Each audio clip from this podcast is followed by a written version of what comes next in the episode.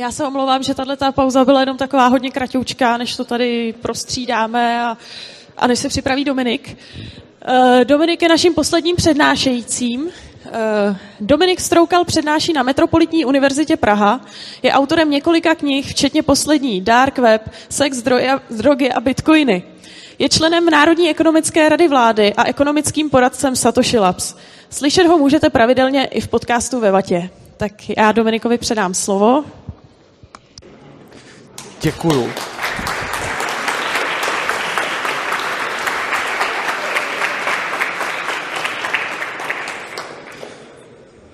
Dobré odpoledne.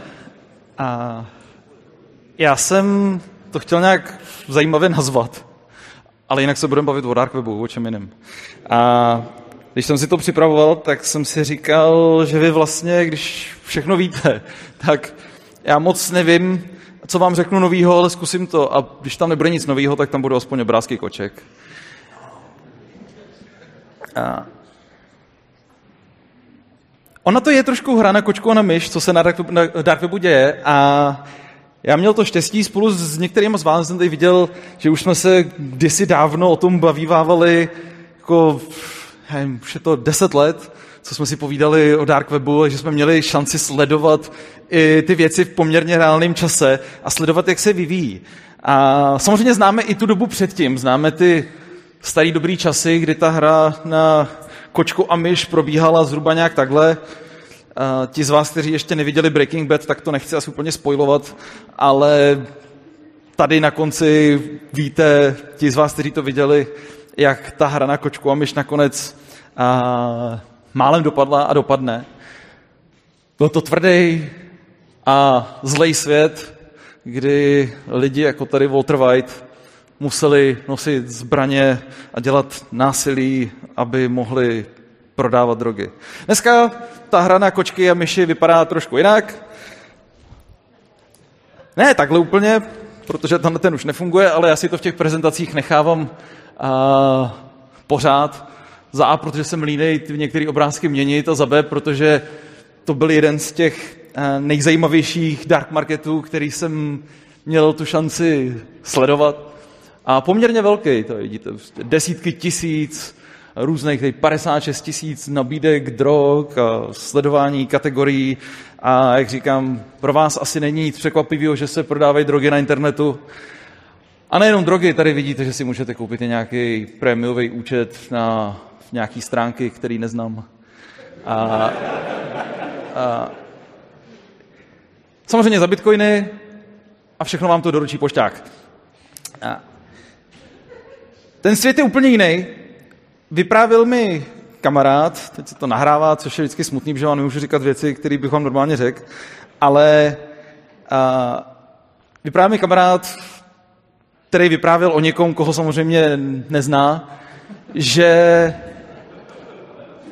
že ty poštáci už došli tak daleko, že oproti tomu dřívějšímu světu, kde vám musí někdo zbraní na ulici násilně něco donést, tak mu přišly nějaké věci, nebo tomu jeho kamarádovi přišly nějaké věci v obálce, která měla, teď nevím, jaký to je ten pruh, který se dává na exekuce. A když to pošták vyndaval, tak protože ví, že to je nějaký jako pruh, kde se dělá něco špatného, potom nebo je ten dopis špatný, tak ještě byl takový smutný a říkal tomu člověku, že to je hrozný ta dnešní doba, že jo, a ta vláda a že se prostě nepostarají o lidi, tak si ještě postěžovali, poplakali, a málem objímali, aby mu předal tu obálku a on potom byl večer šťastnější. A je to, je to zajímavý svět, kdy vám to chodí poštou, dokonce jsou lidi, kteří si zřizují své vlastní tak jako PO boxy, kam plácnou schránku na stěnu, někde venku, která má adresu, má to číslo, nikomu to nepatří a chodí si vybírat venku a, a nosí to všechno poštáci.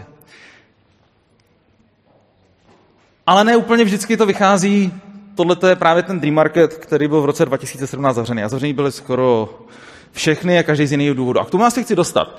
Ta věc, o který já rád mluvím a píšu a čtuji a sleduji, se vyvíjí a vyvíjí se tak, že se neustále jak se tomu říká dneska, ty ozbrojené složky, nebo to nejsou jenom ozbrojené složky, ty neozbrojené složky se předhánějí s těma dark marketama v tom, jak je zavřít. A dokonce ty dark markety se snaží bránit sami před sebou.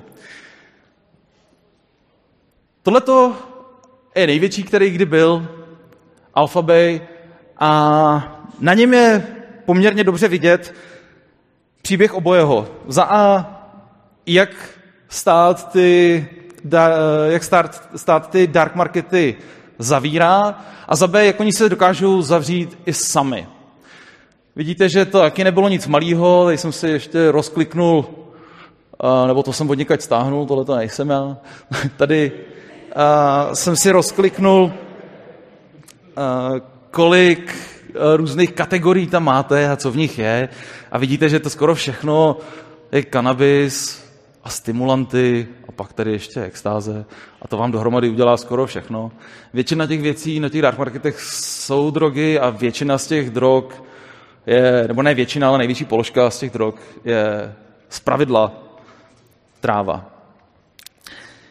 Ten svět je tak zvláštní a ten, ta válka proti drogám je tak zvláštní, že má dokonce i jedno zajímavý pozitivum. A z lidí, kteří vypadají takhle, dokážou během jednoho roku, kdy se to uh, změní na tohle,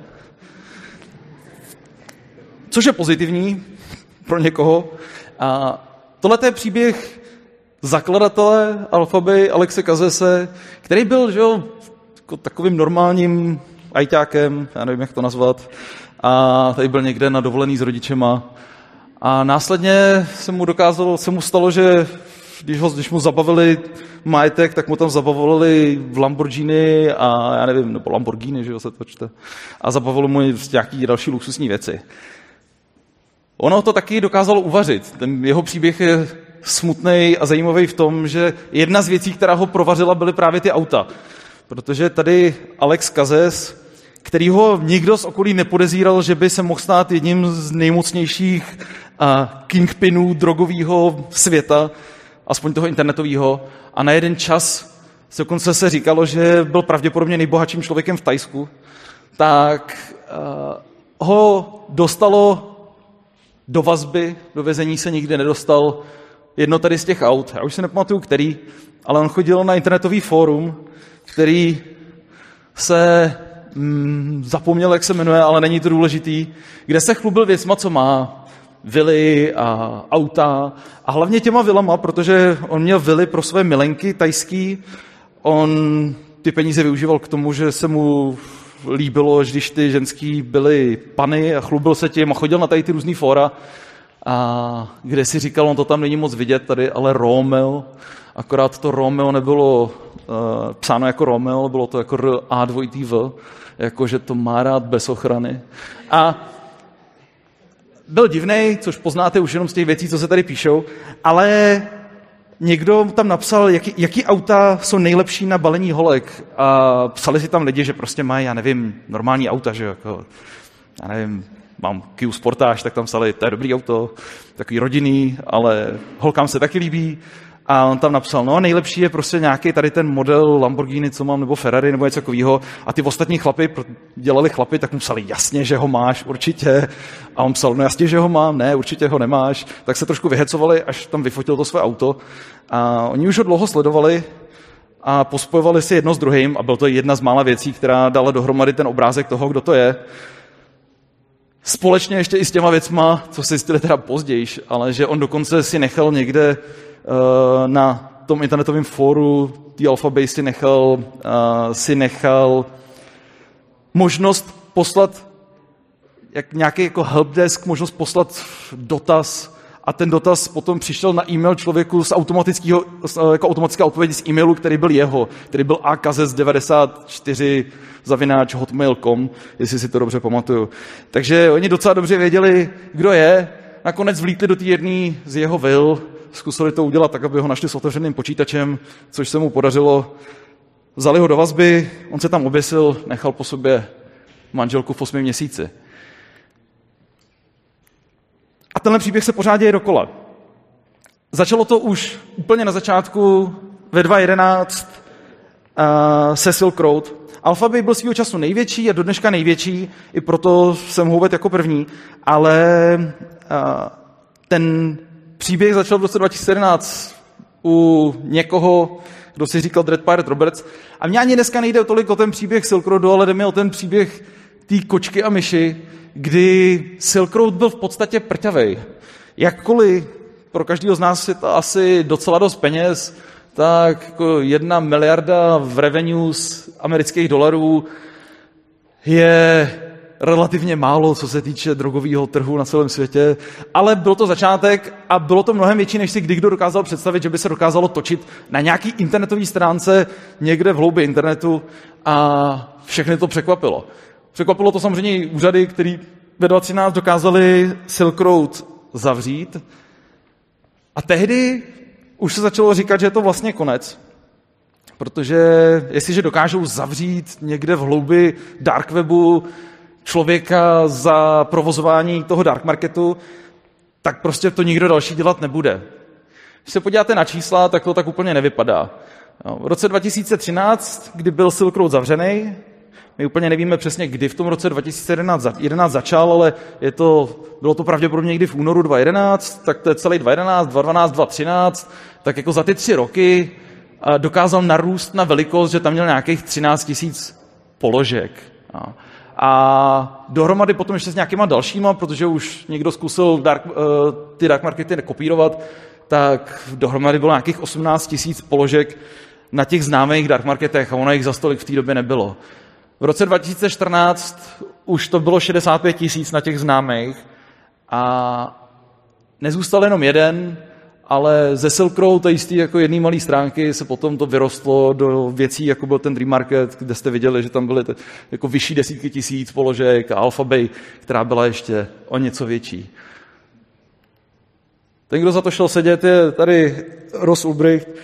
Asi nejzajímavější věc, kterou si můžete odnést tady odsud sledovat jeho Twitter, protože on píše z vězení poměrně zajímavé zprávy. Oni je přepisují potom na Twitter.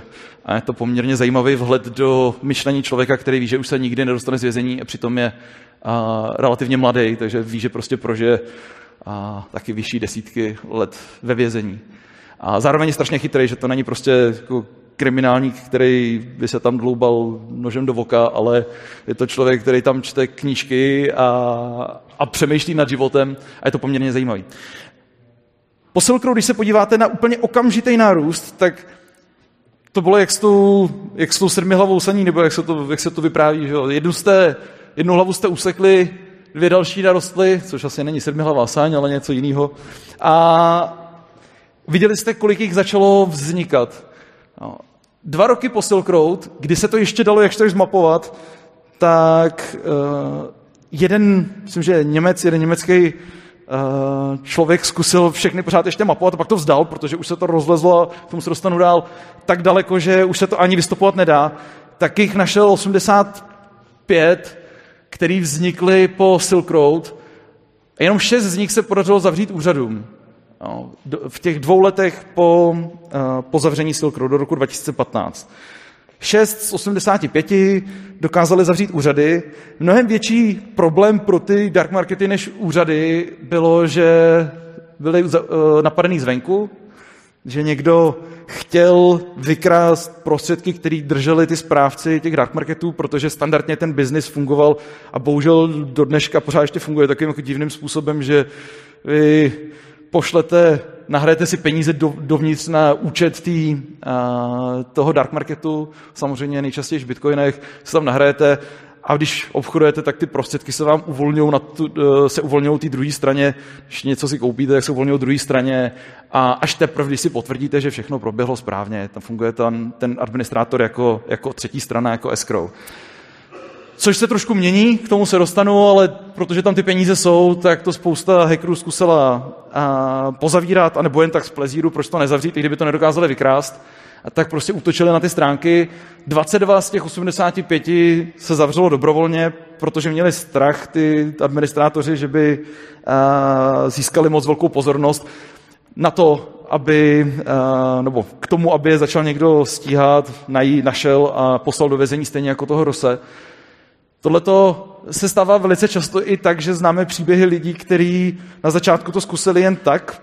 Prostě já si zkusím, jestli nejde vůbec založit nějaký malý market, ale potom jim vyroste, oni ani neví jak. Že ty lidi se přesouvají s hodně malýma transakčníma nákladama z jednoho do druhého, že když se jeden zavřel, nějaký největší, tak se si najednou všichni přehoupli na jiný. A lidi, kteří ani nečekali, mysleli si, že budou jenom nějaký malý, že si to v podstatě jenom vyzkoušejí, tak jako přes noc se stali těma Dread Pirate Robertsema nebo těma Alexema Kazesema. A, a následně prostě, když už je to too much, tak se zaleknou, zavřou to, ale udělají to tak, že těm lidem pošlou zpátky peníze. To byl druhý nejčastější způsob, jak se zavřeli dobrovolně. Dokonce jeden takovýhle a, příběh toho, kdy jeden ten dark market vyrost prostě přes noc právě potom, když spadla Sil, uh, Silk Road, tak se stal tady v České republice. 21 si vykradli ty administrátoři sami, protože když už to zavřeli, tak si řekli, na co abych těm lidem dával peníze zpátky. To bylo docela častý a do dneška je to velice častý, že jakmile se tam objeví hodně peněz, tak to prostě vykradou a proti tomu se musí ty dark markety bránit sami, sami proti sobě.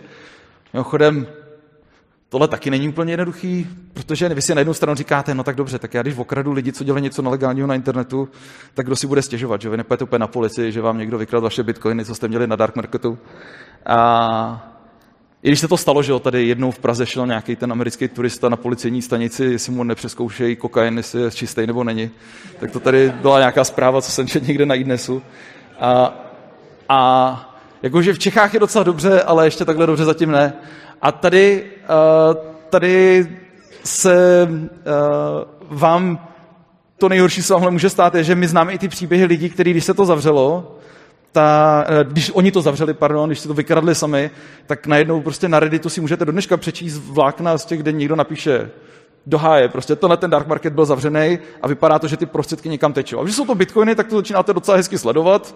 Sledujete, sledujete, sledujete, no a teď jako vy jste okradli uh, drogový dílery, některý i dost velký, a ty lidi tam poměrně suše občas píšou, to je v pohodě, prostě toho najdem, zabijem a jako nevím, jestli by jsem měl úplně klidný spaní, kdyby jsem okrad tisíce lidí, který tam točí ve velkým to, co tam točí a jestli bych měl klidný spaní, že jsem utek s jejich penězma. No a 26. ještě 2015 bylo, bylo online, žádný z těch 26 už dneska není ze, ze stejných důvodů, jako tady zhruba ve stejném, ve stejném poměru. Ale my už možná ani tolik nejsme schopni to spočítat, i když naštěstí to nemusíme počítat my, ale počítá to Europol a Evropská komise z peněz daňových poplatníků, že to spočítají za vás. A Europol má úplně boží brožuru, akorát je bohužel starší a doufám, to někdy updatujou, kdy oni to sledují, screenshotujou ty dark markety a prostě sledují, kdy a jak se zavírají, jak dlouho trvají. Tady vidíte, že prostě průměru 8,5 měsíce, než se, než se zavřou a plus, minus tady 10,5 měsíce, že ten rozdíl je velký, protože některý, jako právě Dream Market, vydrželi strašně dlouho. No, tyhle ty tři měli v průměru 43 měsíců, takže v průměru 4 roky dokázali přežít uh, Valhalla Dream Market a Outlaw Market. Některý dark, markety, některý dark markety vstanou z popela, jako Alphabay, která na konci 2011 prostě skrze jednoho svého tehdejšího známého prodejce prostě obnovila tu značku. Na jednu stranu je to dobrý marketing, když zavřete Alphabay a pak se někdo objeví s tou stejnou značkou, tak se tam jako můžou přesunout lidi. Na druhou stranu zase já úplně nevím, jestli by jako někdo chtěl takovou pozornost, jako, jako Alphabay dostávala. A Europol má v té své studii, kdybyste to chtěli někde, tak určitě najdete, ono to není, není se složitý vygooglit, a, ale můžu samozřejmě všechno poslat, tak má, má úplně krásný, velký, já jsem zkusil tam nějak naprat graf, který vypadá stejně, akorát jsou tam všechny toho, jak trvaly ty různý dark markety, jak dlouho, jak dlouho existovaly. Jestli tady vidíte tu Silk Road, která dlouho, dlouho vévodila, pak to přeskočilo tady na Sheep Marketplace a pak postupně na další. A tady Dream Market, který trval jako extrémně dlouho z těch ostatních a postupně, postupně zanikají. Ještě barevně vidíte, jestli se vykradli sami, nebo jestli vykradli do zvenku, nebo jestli se dobrovolně, a, dobrovolně zavřeli. A ne úplně vždycky to sedí, ale a, tohle je prostě obrázek, který můžete najít v tom lepším provedení u toho, a, u toho Europolu. Když už to z těch vašich peněz udělali, tak... Proč to dneska nemůžeme úplně dobře změřit, je, že I sám, uh, I sám Europol, pokud si dobře pamatuju, o tom, o tom píše. Jedna z věcí, která se hodně změnila v poslední době, a hlavně během covidu, je, že uh, spousta z respektovaných prodávajících z těch dark marketů se přesunula na své vlastní, na své vlastní weby a už nechtěli mít tu velkou platformu za sebou, který platí zbytečně nějaký fíčko a pak si prostě Alexové, Kazesové kupují lamba, ale vezmou ten svůj shop, prostě ho přenesou někam bokem s těma svýma referencema. Jsou to nejčastěji drogy, takže je to něco, co má opakovaný nákup, něco, co má recenze a něco, co když prostě by náhodou vás někdo podved, tak nepřicházíte za o tolik peněz, což je důležitý argument, ke kterému uh, následně přijdu, až zmíním zbraně. A tak je dobrý se ho pamatovat. Je to, je to opakovaný, je to relativně levný a snadno se to posílá poštou, což vede k tomu, že oni si založí ten shop vedle, vezmou si ty své zákazníky a mají shop prostě, který ani nemusí být úplně dost dobře dostupný někde jednoduše zvenku, a, protože vám prostě stačí ty lidi, co máte a úplně nechcete zase získat nekonečně velkou pozornost. Vy nemáte ani tolik zboží, tak, takže jste prostě někde ukrytý se svýma vlastníma zájemcema, o kterých nechcete vědět, kdo jsou, oni nechtějí vědět, kdo jste vy, chcete si jenom něco posílat poštou a hodně blbě se stopuje, kolik jich takových je, jaký jsou. A některé ty známý jména jsou známí, takže o nich víme, že se to děje a jsou poměrně hezký reporty o tom, jak právě během covidu to narostlo, protože jak se zastavil globální obchod, tak se zastavil i tok drog. Vlastně, když jste zavřeli hranici mezi Mexikem a Spojenými státama, tak najednou prostě přestali proudit, uh, přestali proudit drogy tak jako předtím. A některý ty obchodníci prostě měli nějaký zboží, měli něco na skladě a s těma svýma nej, nej, nejlepšíma zákazníkama si udržovali pořád kontakt a nabídli jim prostě něco, že ještě mají a že prostě budou schopni něco dodávat. Třeba ani neprodávali nikomu, koho neznali z dřívejška. Během covidu to bylo poměrně zajímavé sledovat. A je to pořád dokola to samý. Jakkoliv ve 2020 se zavřeli některý z těch úplně největších uh, dark marketů. 2020 jedna, dva, teď ono to letí strašně rychle. Jsem chtěl říct loni a už jsem zapomněl, co bylo loni. Loni bylo 22 a myslím, že to bylo 22, tak se zavřela, zavřela uh, Hydra, což byla tou dobou zase největší. A pořád dokola pak čtete furt zprávy o tom, že máte jako rekordní množství dark marketů, uh, rekordní objemy. Neustále ty čísla rostou a trošku se schovávají, že možná Bůh ví, jaký čísla budou v realitě. Tohle je stav, který je asi jako nejbližší současnosti, nic z těch starých tam není. Spousta z těch shopů nebo, nebo marketů, kde těch prodejců víc dohromady, tak je, tak je, tak je v Rusku. A tady vidíte, když zavřeli hydru, ale nepíšou tady kdy, no, asi jestli to bylo 2022. A mění se to a je stále těžší zavřít zvenku i zevnitř. Silk Road byla relativně uh, děravá. Jako to je skoro až překvapí, že přežila tak dlouho, jak přežila. Já nejsem ajťák, ale dobří známí a kamarádi, jako Palo Lupták, uh, když vypráví o Silk Road, tak jako hezky popisují a tohle to mám od něj právě, co všechno bylo za hlavní velký problémy uh, Silk Road, což dneska už moc není. Dneska věci, které používají, uh, používají nebo experimentují s nějakýma dalšíma dark markety, jsou, jsou zajímavé. Jsou prostě věci typu, že máte, uh, máte podobně jako u Bitcoinu, máte slova, máte sít, tak můžete mít, jako, nebo máte dneska už velice často na, na obnovu hesla, máte, máte sídy u těch internetových for, kde kde se nakupuje, máte různý jako dvoufaktorové ověření a další spoustu věcí, které dřív na Silk Road nebyly pro ten útok zevnitř, ale i pro ten útok uh, zvenku. Nej, nejzajímavější experimenty jsou experimenty s prodejem ve fyzickém světě pomocí tzv. dead dropů, což znamená, že, a děje se to hlavně hodně uh, v Rusku, Tady to úplně za stolik nikdy asi nefrčelo, nebo minimálně o tom nejsou žádný moc zprávy. A když tak mě někdo můžete opravit, ale to je to, že si to někdo koupí a nepřijde to poštou, ale někdo to zakope venku v lese pod stromem a pošle souřadnice. Proč to zmiňuji? Zmiňuji to, protože něco se dokonce změní, mění teďka. To jsou moje kočky. A, a, něco se mění i teď. A úplně ty nejvíc up-to-date věci jsou třeba tyhle, ty, tyhle ty servery, Tyhle ani neznám, Jakudza je poměrně velká ruská. A jestli to jsou všechno stejní lidi, nebo jestli se znají, nebo nikdo moc neví, ale vytvořili si podobnou apku, která je vytvořená podobným způsobem, takže si jako výzkumníci myslí, že to je, že to je stejná banda lidí. Začali si dělat androidí apky, kde normálně ne, nechodíte už na žádný internetový fórum, ale připojete se s apky, kterou si stáhnete jako APK na Android. A přes, to, přes ten svůj Android komunikujete s těma dílerama, který vám posílají fotku v přírodě, kde přesně je to zakopaný.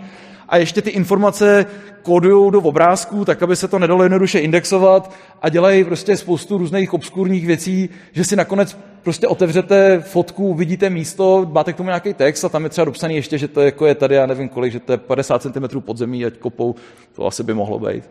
A to je něco, co se teďka mění spousta lidí si myslí, že to bude budoucnost, že zmizejí ty fora, ale že budou prostě androidí uh, apky. Já úplně nevím, já si myslím, že tam se objeví, že to je děravý taky, ale to se mění hodně. Co se hodně mění je, že se uh, i sami některé ty dark markety brání před, řekněme, nechtěnou pozorností tím, že říkají, my jsme etický. A úplně asi nej, největší Uh, případ byl případ uh, White House Marketu, který když jste otevřeli, tak tam byla vlastně při registraci jenom jedna velká věta nebo dvě věty a tam bylo napsané něco ve smyslu nedělejte tady žádný kraviny, tady si chcem prostě jenom zahulit, nenabízejte žádný blbosti, a nikomu tady nenadávejte a budeme všichni spokojení. Vlastně takový že to není úplně to, co si lidi představují pod tím, jak vypadá Dark Market, že tam budou vlastně tady jako hitman, že tam budou nájemní vrazy a nevím co všechno. K tomu se ještě dostanu. A ono to tak bylo skoro vždycky, ale teď to i skonvergovalo do toho, že vlastně ty Dark Markety si vytvořili nějaký svůj ESG model, kdy říkají, jako, hele, pohodě, my neděláme žádný vylomeniny, prostě tady akorát chcem posílat poštou trávu, ta bude stejně brzo všude legální, takže to jako není zas tak, zas tak nic divokýho. To všechno funguje, ale pak jsou věci, které nefungují, protože tady se to jmenuje zbraně a drogy, tak ty zbraně jsou diskutované hodně taky a už od začátku. Sám Dread Pirate Roberts při Silk Road založil hned vedle The Armory, protože se vedla, a dneska si můžete dohledat i ty, ty původní zprávy, se vedla debata o tom, jestli by měly být zbraně na Silk Road nebo ne. Když si přečtete zprávy někde na, v médiích, tak vám řeknou, že samozřejmě na Dark Webu se dá koupit úplně všechno, ale úplně ne. Uh, Dread Pirate Robot se do té debaty vložil a byli lidi, kteří na začátku Silk Road měli, měli myšlenky, že prostě proč by se nemohli prodávat zbraně. Zbraně jsou v pohodě. A pak byli lidi, kteří zase říkali, hele, my úplně nechcem a byly ty argumenty dvoje. Jedni říkali, jestli, hele, drogy jsou v pohodě, zbraně ne, prostě já nevím, jak to mají morálně nastavený, já to taky úplně moc nechápu. Většina těch dark marketů říkala zbraně klidně, ale nemějte tady zbraně hromadného ničení, nebo já nevím, něco takového, jako že to úplně nemáte na sebe obranu. Pamatuju si, že na Alphabay bylo napsané něco ve smyslu, neprodávejte tady Antrax, prostě Antrax asi si nebude nikdo kupovat na krysy, nebo já nevím, jo, že ale všechno ostatní klidně můžete, tohle všechno zjevně může být na sebeobranu, tak je to v pohodě. A, ale tehdy oni se rozhodli tak dobře, tak vyjdeme vstříc i těm lidem, kteří to nechtěli a ty, kteří to chtěli, založíme si bokem ty armory a nakonec to, tady vidíte, že to existovalo, vidíte, že tam bylo prostě pár nějakých věcí, ale moc jich nebylo, to už vidíte tady. Ale tohle je hned ze začátku, kdy to bylo otevřené. A ono to fakt ani se potom moc nenarostlo a poměrně rychle, už tady v, v srpnu 2012, to Dread Pirates Robert zavřel. Dá se ještě dohledat, co k tomu dopsal a napsal k tomu, proč, protože se to nepoužívalo, a že ty fíčka, co měli z toho, a ty fíčka si nechával tehdy Dread Pirate Roberts 10% z té ceny, tak 10% na těch fíčkách mu nedokázalo pokryt ani náklady na servery, což u takového webu zjevně se tam prostě nedělo vůbec nic. A jsou lidi, kteří tvrdí, že se tam nikdy nic neprodalo, což nemůžete vědět, jestli se nikdo nedomluvil a něco se nestalo, ale není žádný doložitelný důkaz o tom, že by někdo tam někdy něco prodal. Ty důvody jsou hlavně tři a to je to, co jsem zmiňoval předtím. Prostě zbraně posílat poštou je těžký oproti tomu, když se jako někdo posílá někde nějaký papír v nějakém vánočním přáníčku, tak to se prostě stává, ale zbraně se neposílají Za A je to uh, těžký poslat, za B se to jako snadněji vysleduje. Byli lidi, kteří experimentovali s tím, že zkoušeli, vím, že nevím, jestli se to teda stalo, ale že říkali, že by šlo jako tu zbraň dát třeba do nějakých jako počítačových skříní, aby to si to, to podle mě by si to stejně celníci všimli. Takže to úplně moc tak jednoduchý nebylo. Možná ty dedropy, kdyby to člověk někde zakopal v přírodě, jak by mohly fungovat, ale navíc to bylo strašně drahý. A, takže vlastně a drtivá většina lidí, kteří používali Silk Road v té době, byli američani. A jako Stěžovali si, což tady můžete klidně najít, když se podíváte na Bitcoin Talk a podíváte se na Closing the Armory, tak si můžete číst, co tam lidi psali a většina těch lidí psala jako, mě to ani v zásadě netrápí, stejně to bylo extrémně drahý a proč bychom to dělali. A další věc je, že se tam objevovali, objevovali skemři. Oproti drogám se tam objevovali skemři pravděpodobně hlavně kvůli tomu, že ten obchod je jednorázový. Vlastně nenakupujete každý druhý den, ale chcete si koupit jednou, dvakrát. A, a při tom jednorázovém obchodu je jednodušší někoho podvést, protože vy nepotřebujete pravidelný kontakt, nepotřebujete nikoho, na kom budete vydělávat dlouhodobě. Jednoduchá teorie her při tom jednorázovém obchodu mezi dvěma anonymníma stranama je mnohem pravděpodobnější, že ta strana vás podělá, protože prostě proč ne, oni získají peníze, nic vám nepošlou a co uděláte. Když je ten obchod opakovaný, tak prostě už jenom po několika obchodech, pokud máte nějakou rozumnou marži, tak zjistíte, že se vám vyplatí kooperovat a posílat. Takže ono to nefungovalo už jenom tady z toho jednoduchého ekonomického důvodu, ale taky proto, že to bylo drahý a protože se to prostě těžko posílá. Ale minimálně, kdy Armory vzniklo, a v teorii se to stát mohlo, ale to, co se pravděpodobně ani v teorii stát nemohlo z podobných důvodů, jsou věci typu vraždy, Tady vidíte, to jsou ty jednorožci, o kterých furt mluví novináři, ale tady Besa Mafia, to byla nejoblíbenější. Besa Mafia měly být nějaký čečenský nájemní vrazy, který jsou teďka v Americe a v Evropě Albánii a stačí jim napsat a oni pro vás někoho zabijou. Tam ten problém nebyl v tom, že by to bylo drahý, tam to vypadalo, že to je až jako přehnaně levný. A to bylo zvláštní. A, a já jsem, já jsem o tom jednou se bavil se studentama a říkal jsem jim, kolik tam byly ty ceny, já už to nepamatuju, ale, ale když se srovnávaly ty ceny, tak prostě my víme, kolik stojí nájemná vražda, protože občas se něco takového dostane k soudu a my víme, kolik si ty lidi zaplatili. že různě po světě známe pří, příběhy a známe ceny, kolik nakonec zaplatili. A to prostě nesedělo. Ale já jsem se o tom bavil jednou se studentama z Mexika a ty říkali, vůbec, to je jako přehnaně drahý na Mexiko.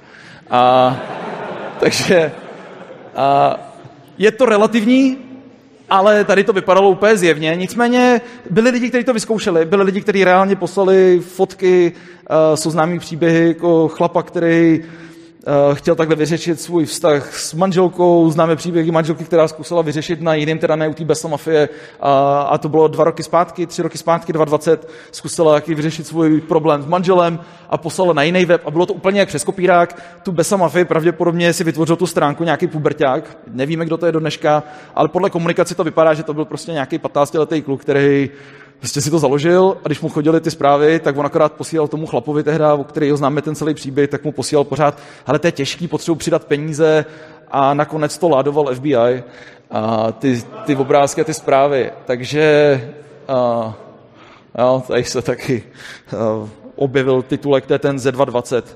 Z220 prostě nakonec a, se stal informant, jak se to jmenuje, se stal, a, nebo informoval FBI. A Nevíme zase, kdo to byl, ale vím, že to, že to posílal. Debaty o tom, že je na dark webu snav pro ty z vás, kteří netuší, co snav je, tak ono je to funkčně je to jenom divný slovo pro vraždu, ale, ale zažil, zažil se to jako termín pro, uh, pro násilí, uh, jako udělaný nebo vraždu udělanou pro komerci, to znamená, že někoho zabijete, natočíte to a pak to prodáváte jako, jako artikl. A akorát se ukázalo, že všechny tyhle ty věci jsou prostě jenom sci-fi pro filmy. Snad pravděpodobně znáte tady z toho filmu s Nicolasem Cagem, jak se to jmenuje, 8 mm. A, a Některý ty známý příběhy s NAFU jsou docela bizarní, protože oni, oni existují fakt jako příběhy, kde to policie řešila, že našla konečně teda, ono se o tom furt mluví, že někde jako se děje nějaký snav, ale nikdy se v, jako v historii nepotvrdilo, že by něco takového existovalo. A když to došlo někdy tak daleko, že třeba někdo našel, někdo našel na procházce se psem CDčko a na tom CDčku byl jenom prostě takový divný rozmazaný obraz, u kterého bylo vidět, jak někdo někoho prostě jako zabíjí a byla na tom cenovka a říkal, tak to je fakt divný, jak to dnes na policii, to strašně dlouho zkoumali, pak zjistili, že to je vystřížený kousek klipu Nine Inch Nails. A, a strašně dlouho to řešili, až na to, že prostě se nikdy nic takového nepotvrdilo. Sam, to stejné je tady s těma Red Roomama, což je podobný princip, akorát je to ještě posunutý volivelvějš tím, že si budete streamovat to násilí. Zaplatíte, pošlete jim pár, pár bitcoinů, v té době asi, a, a oni vás nějaký čas připojí do rumu a vy budete stejně, jako to dneska dělají holky na webkách, tak vy jim budete říkat, co mají dělat, akorát to bude násilí. Zase byli novináři, kteří to zkusili poslat, a jako nikdy nic, tam prostě pošlete ty peníze, oni odejdou a nikdo nic neudělá. Ani to nedává úplně moc smysl. Ale jsou věci, takže ani tady, tak jsem dal Nikola Cage, ale některé věci už v teorii být můžou.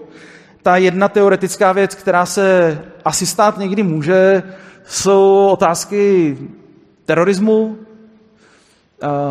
Já jsem tady přemýšlel, co jsem dal za obrázek, mimo té kočky na tom Narvalovi. Protože že jo, narvali takový ten bajný jednorožec, o který doopravdy existuje, ale když jsem na ten terorismus a narvala, tak mi to našlo na ten obrázek, na který jsem úplně zapomněl. To je ten Polák, jak, jak zautočil na toho teroristu, kde to v Londýně? Zautočil na toho teroristu tím, že měl v autě ten dvoumetrový narvalý roh, což mi přišlo jako úplně nejzvláštnější zpráva. Hrdiný polský migrant tam prostě spacifikoval toho útočníka s nožem a narvali rohem, což... a, a tenhle ten, a pak si pamatuju ještě ten, ten titulek, to, je, to si určitě budete pamatovat někteří taky, to bylo, to bylo uh, liliputánského pornodvojníka šéfkuchaře Gordona Ramsayho snědl jezevec. Jo, to, to mi, to mi přišlo taky. A tohle tady ty dvě si pamatuju, že to byly zajímavé zprávy. A u toho terorismu je to teoreticky dost dobře možný. My žádný moc velký zprávy o tom, že by se to dělo ve velkém nemáme. Pořád cash a vyskimované kreditní karty jsou asi jednodušší a lepší, ale víme, že teroristi využívají nějaký nástroje v dark webu a že by to ještě dokázali komercionalizovat, takže by si udělali někde nějaký crowdfunding, v Moneru na to, aby něco udělali. Jako teoreticky tam vidím ten, t, tu možnost, že by se něco takového stát mohlo. Oproti tomu posílání zbraní poštou to prostě asi jako se toho nikdy biznis nestane. Tak u toho terorismu, podle mě, až si toho někde někdo všimne a začne to možná využívat, tak si dokážu představit, že by dokázali kolem toho vymyslet nějaký, nějaký jako business model, který by mohl fungovat. A jsou takové velké otázky kolem hackingu. Dneska na Dark Webu najdete spoustu stránek, kde někdo napíše, že vám za 10 tisíc korun hackne stránku vaší nebo facebookový profil vaší přítelkyně a podívá se, co si píše ve zprávách, to pošlete a samozřejmě se nic, nic nestane.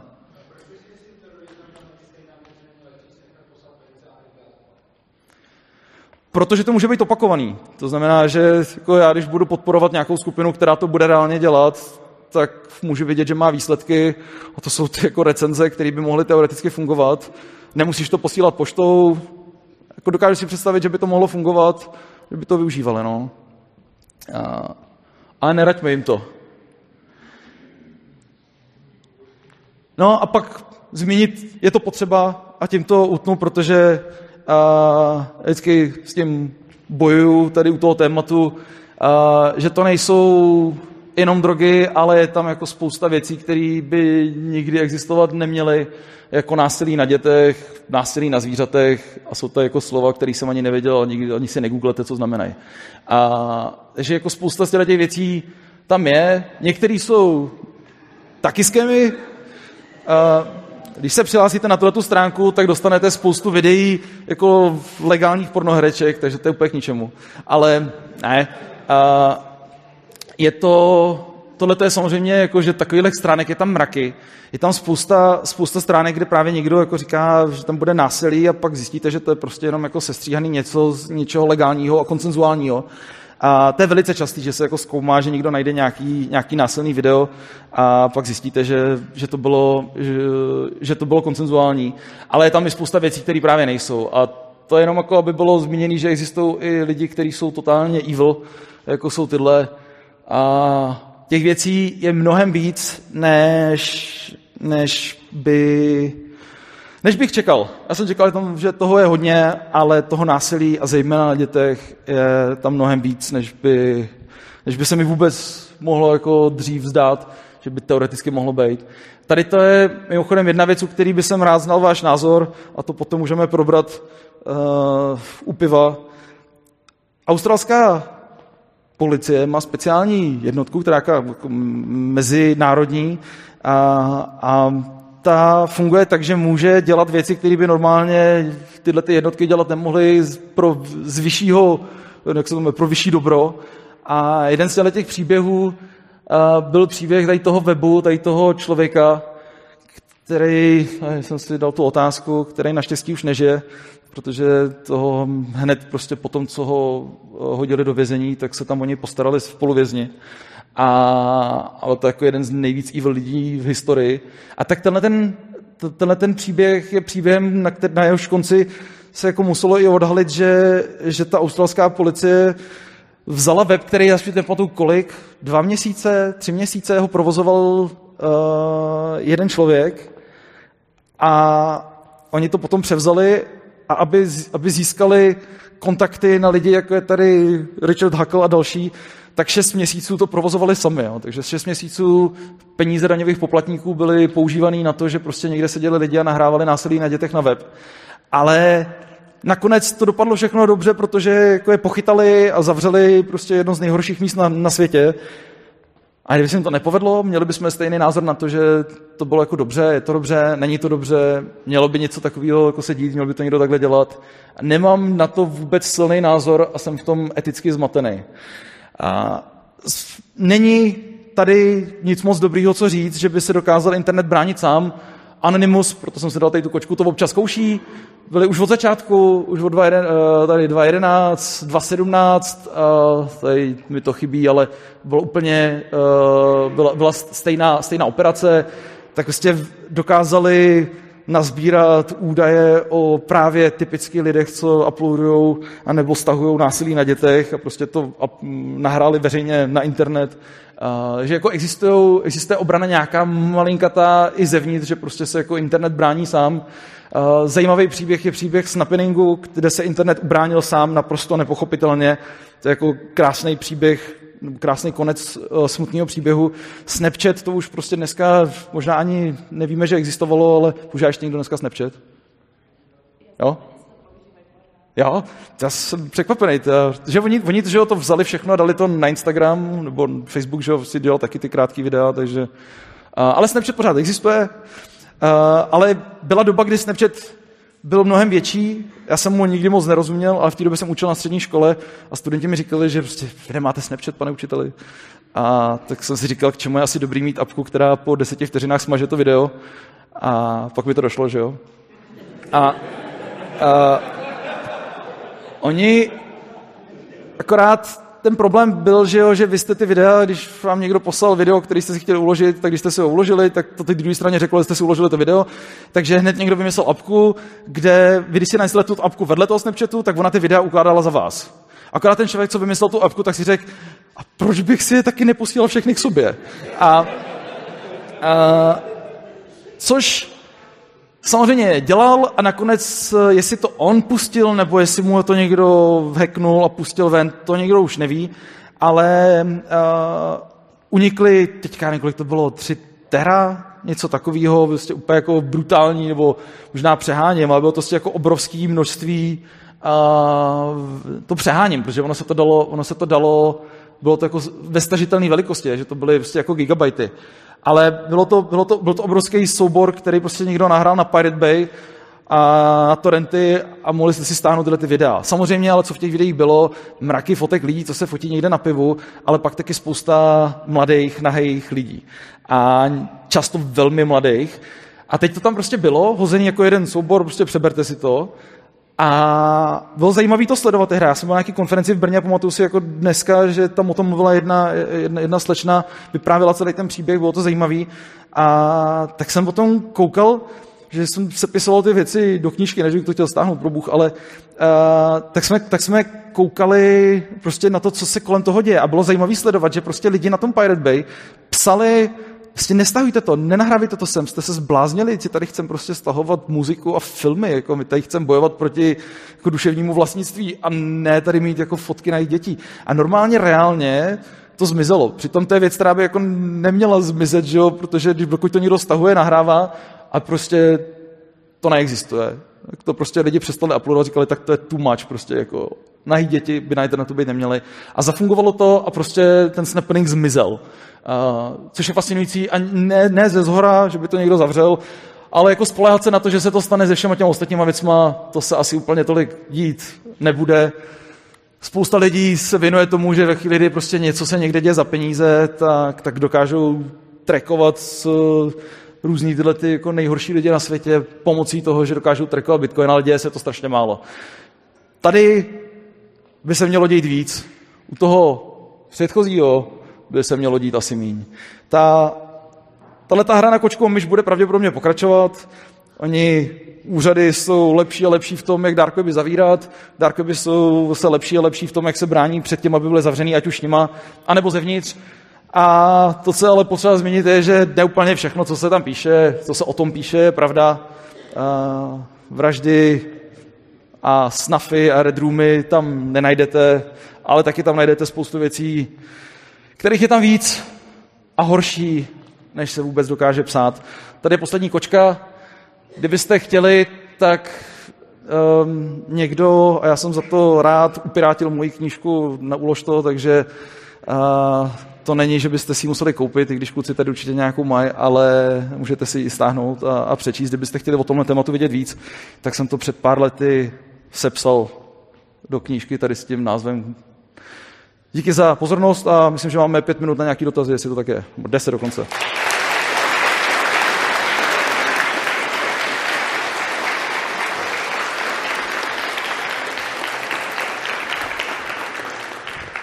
Já budu vyhlížet, kdo se bude hlásit na dotaz. Tamhle.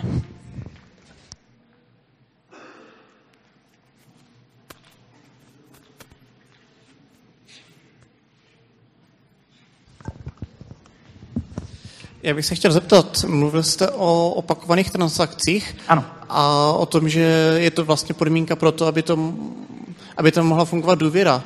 Nestačily by recenze?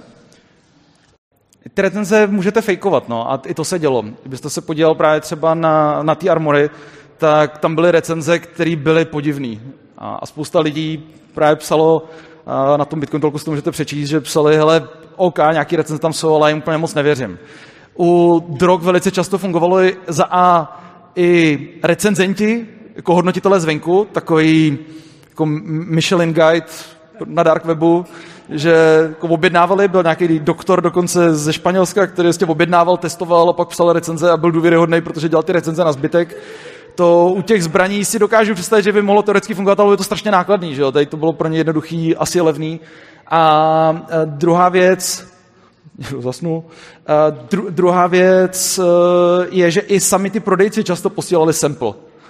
No, nevěříte mi, tak já vám pošlu, co mám. A jako fejkovat posílání nějakého samplu, pokud nejste člověk, co to má a prodává, který jste dělali, zbytečně nákladný na to, abyste někoho potom obral o 2000. A takže to je jako docela dobrý průkaz toho, že, že něco máte, něco děláte a ten vztah se tam navázal. Takže jako v teorii si dokážu představit, na co narážíte, ale v, tom, v té anonymní praxi dark webu prostě tak úplně jednoduchý nebylo. U těch drog, jo. Jestli ještě nějaký dotaz, tak já teď budu koukat ze zadu. Vy chcete na pivo, já to chápu. No tak jo, tak dejme to pivo. Tak ještě, ještě když tak já, Engelmayer, dobrý den. Uh, ohledně těch zbraní. Uh, já si myslím, že to docela je hodně spojené s tím, že právě nejvíc to bylo používané v Americe, že, kde registrace zbraní není. Respektive není povinná za určitých pod, jakoby podmínek. Mm, když to nakupuju třeba mezi lidma, separátní private sales jsou bez registrace zbraní. Že v Evropě to je jinak, samozřejmě tady i v Čechách registraci zbraní máme povinnou, a tím pádem jakoby samozřejmě ten potenciální zajímavost toho, že já si kupuju zbraň, která není registrovaná, je mnohem vyšší. Takže to je třeba si myslím jakoby ta věc, která by šla třeba proto, že by mohl být zajímavý koupit neregistrovanou zbraň. Byť samozřejmě to jako nějak nepodporu, ale tak tohle si myslím, že je faktor trošku. Máte, máte pravdu a teď jste přesně replikoval debatu, která byla uh, na tom Bitcoin Talku u The Armory, kde právě hned jeden z prvních komentářů, který tam psal tomu Dreadpart Robertsovi, bylo, jako proč bych to dělal, je tam ještě jako premium, je to drahý a já si to můžu tady koupit někde vedle a pod tím mu někdo odepisuje okamžitě, vy američani, já to řeknu prostě, jak to tam fakt napsaný, vy američani jste úplný kreténi, vy si myslíte, že Amerika je prdel světa nebo co, u nás to nejde. A, takže to byla hned první odpověď, kterou mu tam někdo napsal a dokážu si to představit. Pořád ale máte ten problém s tím posláním poštou a s, že to je strašně praktický, no, že, že ten problém zůstává, ale jinak máte pravdu, že samozřejmě to prémium by někdo byl ochotný někde zaplatit uh, za to, že to je neregistrovaný. Práda, tak já myslím, že asi další dotaz nevidím. Tak já ještě jednou děkuji Dominikovi a my to za chvilku tady přestavíme a ve tři čtvrtě bude ještě závěrečná diskuze, tak si zatím odpočíňte a sejdeme se tady za takových 15 minut.